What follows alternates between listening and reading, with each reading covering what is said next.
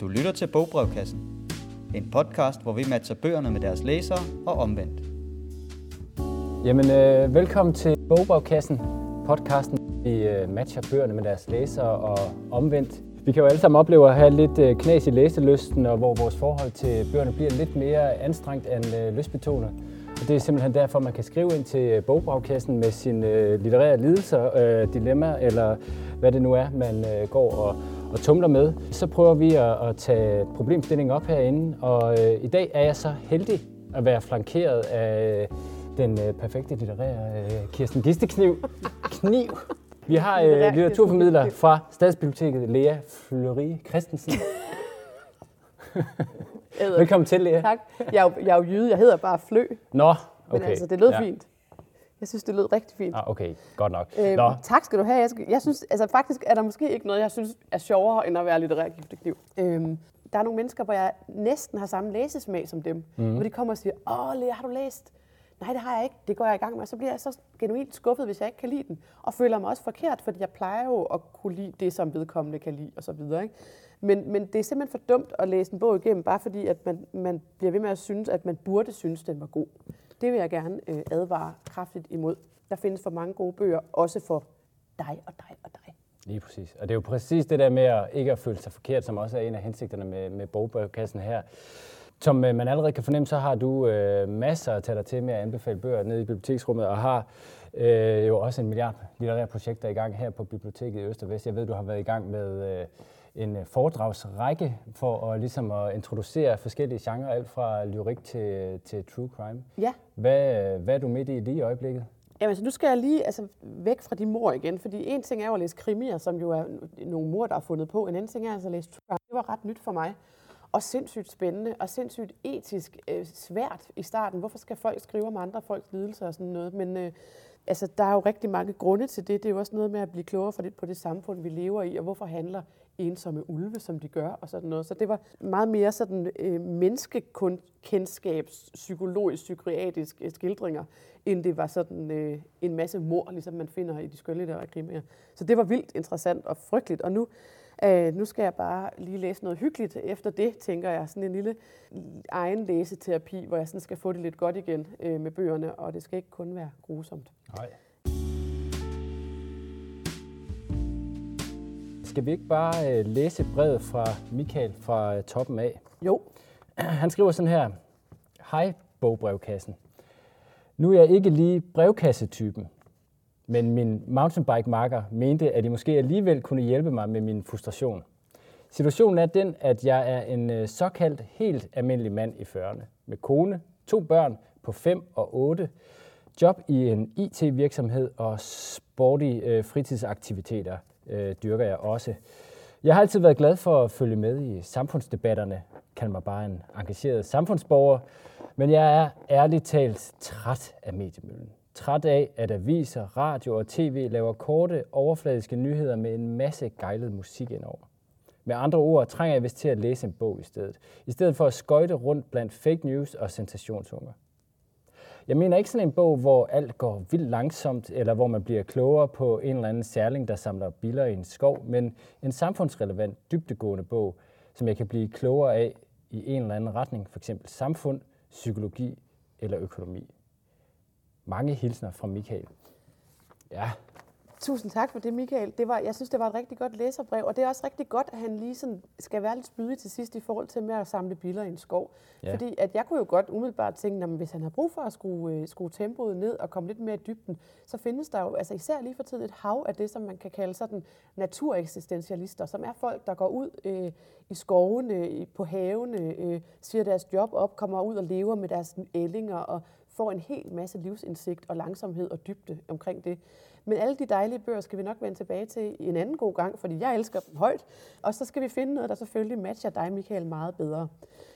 Øh, Michael er jo sådan en, en klassisk øh, første sektion i avisen læser, som gerne vil følge med i samfundet, og nævner jo også selv, at det godt må være noget øh, faglitteratur, og ikke skønlitteratur. Det vil jeg selvfølgelig også gerne anfægte og udfordre ham lidt på senere, men først så tror jeg gerne, jeg vil prøve at give ham noget, som måske kunne falde lige ned i det, han øh, står og mangler. Den, den første, jeg vil øh, anbefale Michael, det er øh, den tyrkiske forfatter Ahmed Altans lille bitte, men sindssygt vigtige vidnesbyrd, vil jeg kalde den bog, som hedder Jeg kommer aldrig til at se verden igen. Ja. Ahmed Altan, han sidder fængslet i Erdogans Tyrkiet, øhm, og øhm, har simpelthen skrevet den her bog for ret kort tid siden. Måske var det i starten af 2019, måske var det i slutningen af 2018. Og den er, også, den er selvfølgelig ikke udkommet i Tyrkiet, men den er udkommet på alle mulige andre sprog. Altså sidder han øh, fængslet lige i øjeblikket? Ja, og han har skrevet den her bog inden for fængslet, og advokaten har fået, de her, øh, fået den ud. Så den er sikkert ret uredigeret.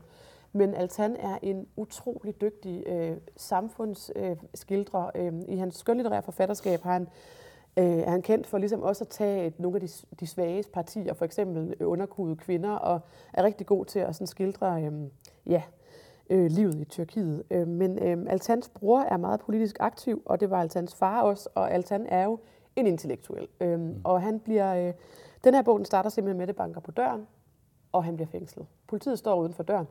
Men det, der sker, det der, som er så vildt i den her bog, det er, at på vej ind i en eller anden politibil på vej til fængslet. Han ved godt, nu skal jeg i fængsel.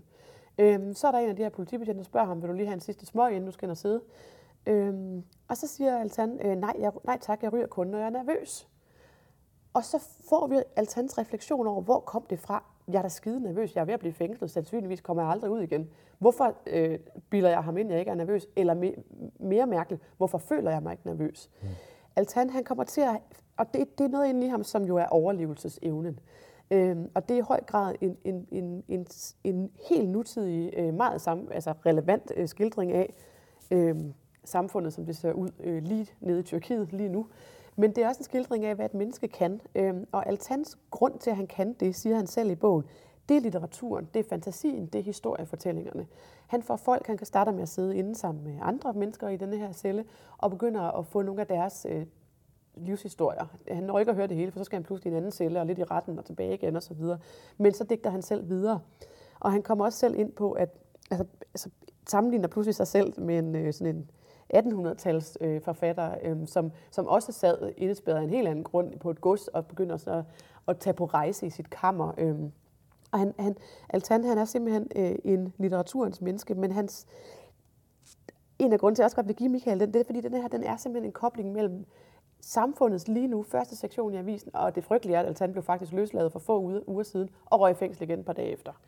Øh, retssagerne mod ham er mærkelige, fordi man prøver på at sige, at han har sagt noget i tv, han ikke har sagt og sådan noget, men de vil bare have ham ind og sidde sammen med en masse andre temmelig uskyldige intellektuelle. Ja. Men øh, jeg synes, det kunne være sundt for Michael også at se via øh, Altans fantastiske refleksioner, hvad litteraturen og fantasien og historierne øh, egentlig kan gøre, og ikke kun virkeligheden og semi-virkeligheden derude. Ja. Og bogen her, nu siger du, at han møder nogen øh, inde, i, øh, inde i cellerne, inde i fængslet, som øh, nogle, nogle skæbner, han digter videre på. Altså, hvor placerer den sig helt præcis mellem, øh, mellem faglitteratur og skønlitteratur? Når, den er jo, jeg vil kalde den et vidnesbyrd. Den er ja. rigtig grim. Den er udgivet sådan på et eller andet, altså hurtigt, tror jeg. Øh, på forsiden, der ser, ser man Altans øh, ansigt i lidt dårlig opløsning. Jeg faldt kun over den, fordi altså, jeg ved ikke, der var et eller andet i hans blik, da jeg gik forbi den. Den stod heldigvis med forsiden fremme.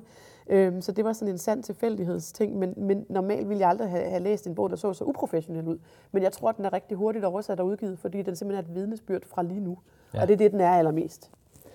Nu tænker jeg på, Michael lyder jo også som en, øh, en øh, mand, der har fart over feltet, kører mountainbike og et uh, godt job i en IT-virksomhed, alle mulige uh, fritidsaktiviteter.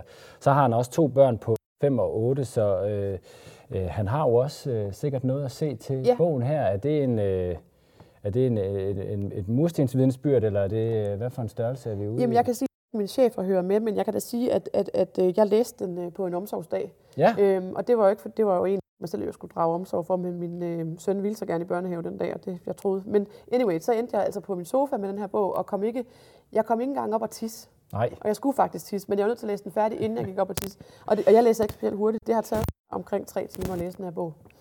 Du omsorg for, for den litterære oplevelse. Det gjorde jeg og, jeg, og jeg, og jeg må sige, jeg har også, det er meget, meget længe siden, at jeg har følt mig så nær på et menneske, jeg har læst om.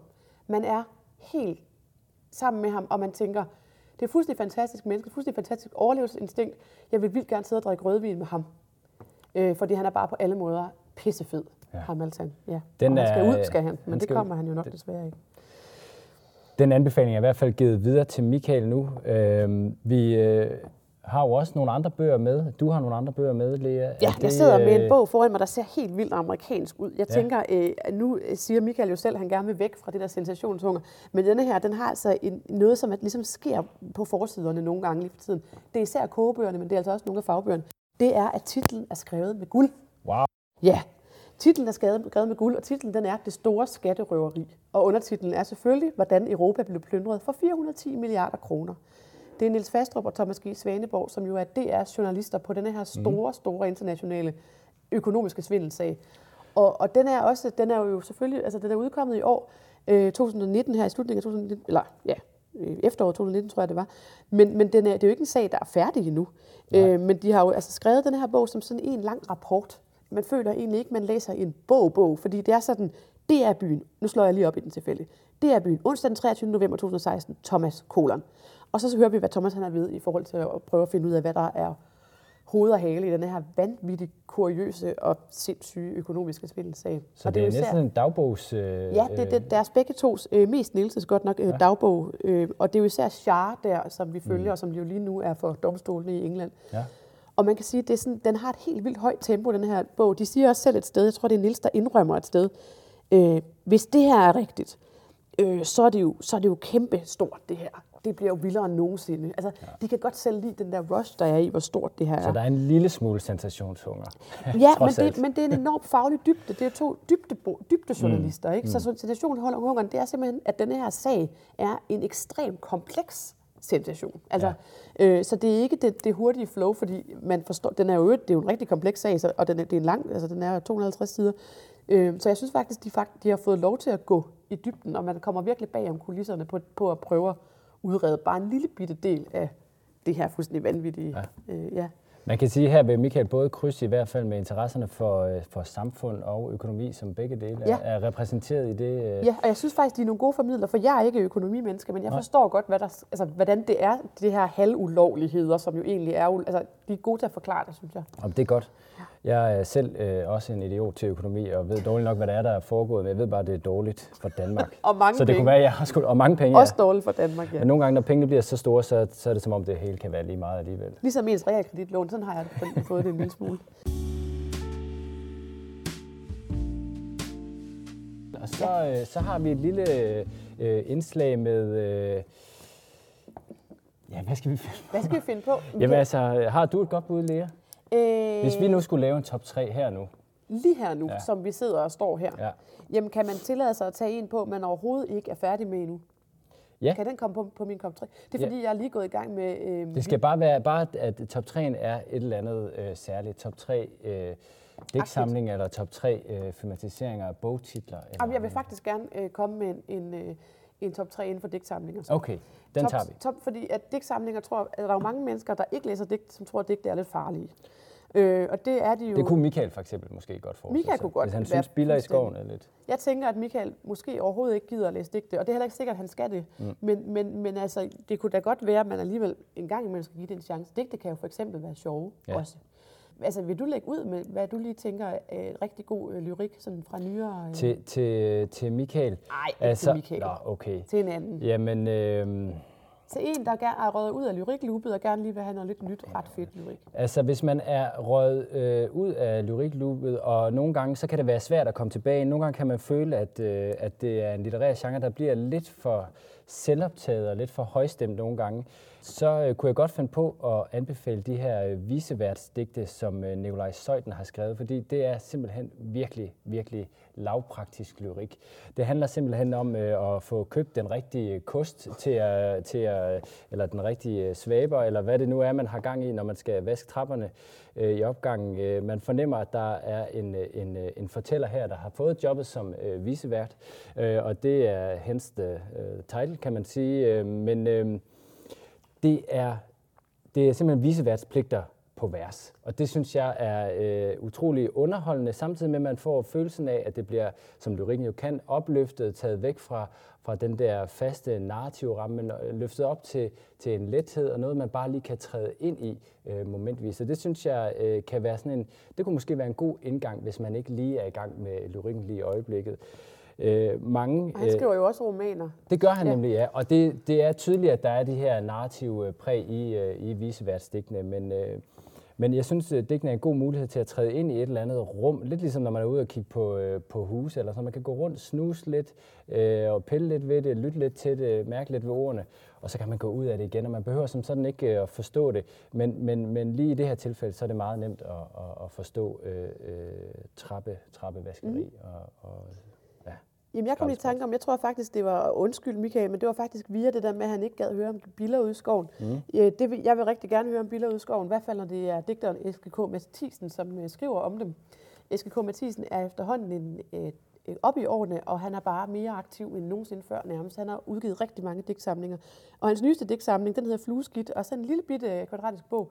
Øhm, og i Flueskidt, der vil Eske K. Mathisen gerne gøre opmærksom på, at insekterne de findes fordi det er ikke sikkert, at de gør det så lang tid endnu. Hans første digt, det er faktisk sådan meget politisk med, at øh, husk nu at, at være varsom om dem, og husk nu at lægge mærke til, hvor fantastiske det er.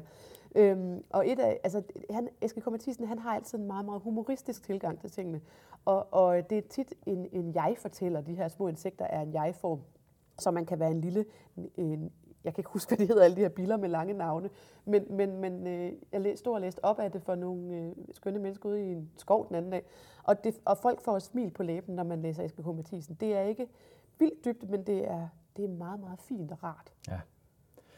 Nu øh, så, så kan jeg passende lige øh, tage den sidste. Det bliver så ikke øh, en, en enkelt digtsamling, jeg anbefaler her, men simpelthen et, øh, et, forfatterskab, som jeg tænker måske faktisk kunne være noget for, for vores øh, brevkasseskriver her, Michael, fordi ja. han skriver jo, at han er sportsinteresseret, og så kommer jeg til at tænke på øh, øh, digteren og litteraten Jakob Schwebenhäuser, som øh, har skrevet nogle ret fantastiske både sportsprosa øh, og sportslyrik. Øh, sports, øh.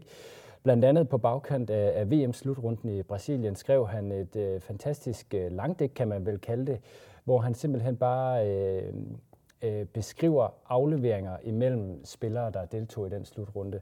Og det går simpelthen øh, bare slag i slag, og digtet er formet som en fodboldbane, og, øh, og hvis man er interesseret i fodbold, så er det simpelthen en fornøjelse at få genoplevet alle de her øh, øh, spillere, som var med, og som... Øh, sådan er det med fodbold. Du er der kun i en kort periode, og så er du øh, gone. Og, og det er ret fantastisk at få genoplevet øh, de her øh, øh, slutrundespillere, som altid er noget særligt, fordi nogen pepper lige op en spiller fra Senegal, en spiller fra Argentina, som øh, måske kun lige har den sommer til at vise sit værd, og det er ret forrygende. Så har han også skrevet sådan nogle, øh, øh, i, øh, i, og om det er digte eller prosa, det ved jeg sgu ikke helt, men, øh, men det er ligesom sådan nogle øh, fodboldinterviews øh, med en fodboldspiller, hvor han ligesom tager de klassiske interviews, øh, sådan noget med, øh, eller nogle af de floskler, som fodboldspillerne siger, for eksempel, øh, bolden er rund, eller øh, vi giver den alt, hvad vi kan i 90 minutter, eller vi tager en kamp ad gangen, og så prøver han ligesom at modsvare dem. For eksempel den med, med at tage en kamp ad gangen. Så, så svarer fodboldspillerne i det her digt, at øh, ej, vi tager altså ikke øh, en kamp ad gangen, det vil være fuldstændig også, de tager dem alle sammen på én gang. De stabler kampen, øh, ligesom, og der bliver selvfølgelig alle mulige intellektuelle overvejelser øh, bundet op på, hvad man kan gøre med tid og rum, men han stabler altså alle de her fodboldkampe og afvikler dem på én gang, hævder han fodboldspilleren. Samtidig med det, så, så protesterer han også imod det her med, at bolden er rund. Det ville være meget mere interessant, hvis den for eksempel var sekskantet eller et eller andet. Det vil give nogle totalt uventede hop op af banen og så videre. Øh, og det er virkelig, hvis man er sportsinteresseret, det kan lyde øh, sådan lidt åndssvagt, men det er faktisk virkelig underholdende øh, at, at, få, øh, at få læst. Så, så, så det kunne være, at det var noget for den sportsinteresserede, øh, som endnu ikke var blevet lyrik interesseret. Ja. Det er fodboldbaneformede digt. Ja, for fanden. Så kan man også altså, sige, at vi er kommet vidt omkring i dag i hvert fald. Så, øh, så vil vi gerne øh, vende tilbage til, øh, til den sidste øh, anbefaling her til Michael. Øh, Lea, der er stadig lidt tilbage over i øh, stakken der. Jamen det er fordi nogen, altså jeg er jo sådan en type, der når, når en, øh, en læser giver mig lillefingeren, så kan jeg godt øh, nogle gange gribe hele altså korpus, fordi jeg synes, øh, Michael nævner jo det der med, nu går jeg lige og giver sådan et litterært psykologprogram, og, Ja. jeg, og det, øh, det skal man selvfølgelig Det må man godt i brevkassen. Det er godt. Og, han siger, og det er jo også fantastisk, det der med, nu er jeg jo ikke brevkassetypen, starter Michael med at sige, så tænker jeg, hvem er egentlig brevkassetypen? Øh, Jeg håber i hvert fald, at der er mange, der ikke føler sig som brevkassetyper, som også vil skrive ind til os. Øhm, og øh, når han selv anfægter det der med distra- distraktionen, altså han, vil, han, vil, han gider ikke det der hurtige news, han vil gerne ned i dybden, så er jeg faktisk ikke sikker på, at Michael behøver at blive ved non-fiction. Jeg tror, at Michael vil være en af de mennesker, der kunne have rigtig, rigtig meget glæde af at dykke ned i skønlitteraturen. Det er jo øh, virkelig, virkelig, virkelig øh, forskningsmæssigt bevist, især i løbet af de sidste 5-8 år, at skønlitteraturen kan noget, gør noget ved hjernen, gør noget ved humøret, gør noget ved empatien, gør noget ved alt muligt, gør noget ved trummerummet. Øh, hvis man for en stund dykker ned i en historie, som også handler om mennesker, men som er nogle andre mennesker, og som har et andet tempo, måske lidt mindre tempo, end man umiddelbart er til, øh, det kan bare gøre noget rigtig, rigtig godt. Jeg tænker også, at Michael han har sådan en, en vis... Øh, det kan jeg sgu ikke lige over, overbevise ham om ved bare at sige det et par minutter her, fordi så er jeg en af dem med de overfladiske nyheder, der bare siger, forskningen siger. Mika vil sige, hvilken forskning? Fortæl mig lidt mere. Øh, og derfor har jeg fundet en af de faktisk rigtig mange øh, bøger, øh, der handler om, hvad litteraturen kan. Og der er vi altså oppe i øh, på, øh, 37,81. Øh, og det er jo altså, det er sådan øh, litteratur, øh, det, det handler om, det her øh, øh, nummer. Bibliotekets øh, system. Men øh, det er en lille bitte bog, der lige er udkommet. Jeg tænker også, at han kan jo godt lide nyheder, så det er en ny bog. Jeg har taget en ny bog. Der findes mange gode bøger om det her. Men øh, den øh, britiske journalist øh, David L.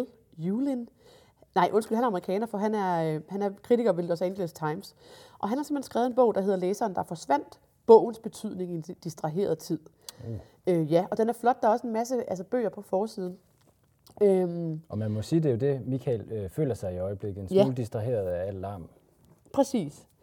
Og, øhm, og Julian han påpeger, ligesom hvad boglæsning den kan tilbyde med refleksion og pause, og det der med at gøre sig øh, fri i en, i, en, i en verden, altså at sindet for en stund kan være fri at dykke ind i fantasien og sådan noget.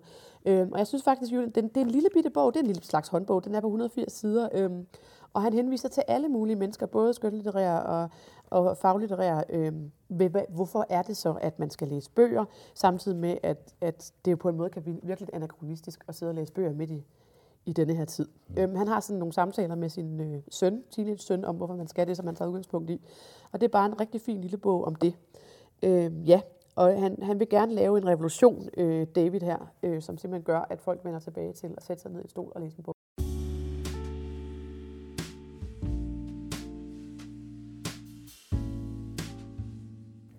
at sætte sig ned og læse en bog, det, øh, det kan Michael i hvert fald øh, nu øh, med alle de gode anbefalinger. Tak for dem, Lea, og tak til dig, Michael, for det, for det meget fine læserbrev. Og skulle der sidde andre derude, der er kørt fast i et lidt kedeligt læsespor, eller helt er gået i stå med læsningen, ja, så skriv endelig til os med dine ønsker, overvejelser og litterære frustrationer på info vi er i hvert fald klar med bøgerne til dig. Det var alt for nu. Vi lyttes ved.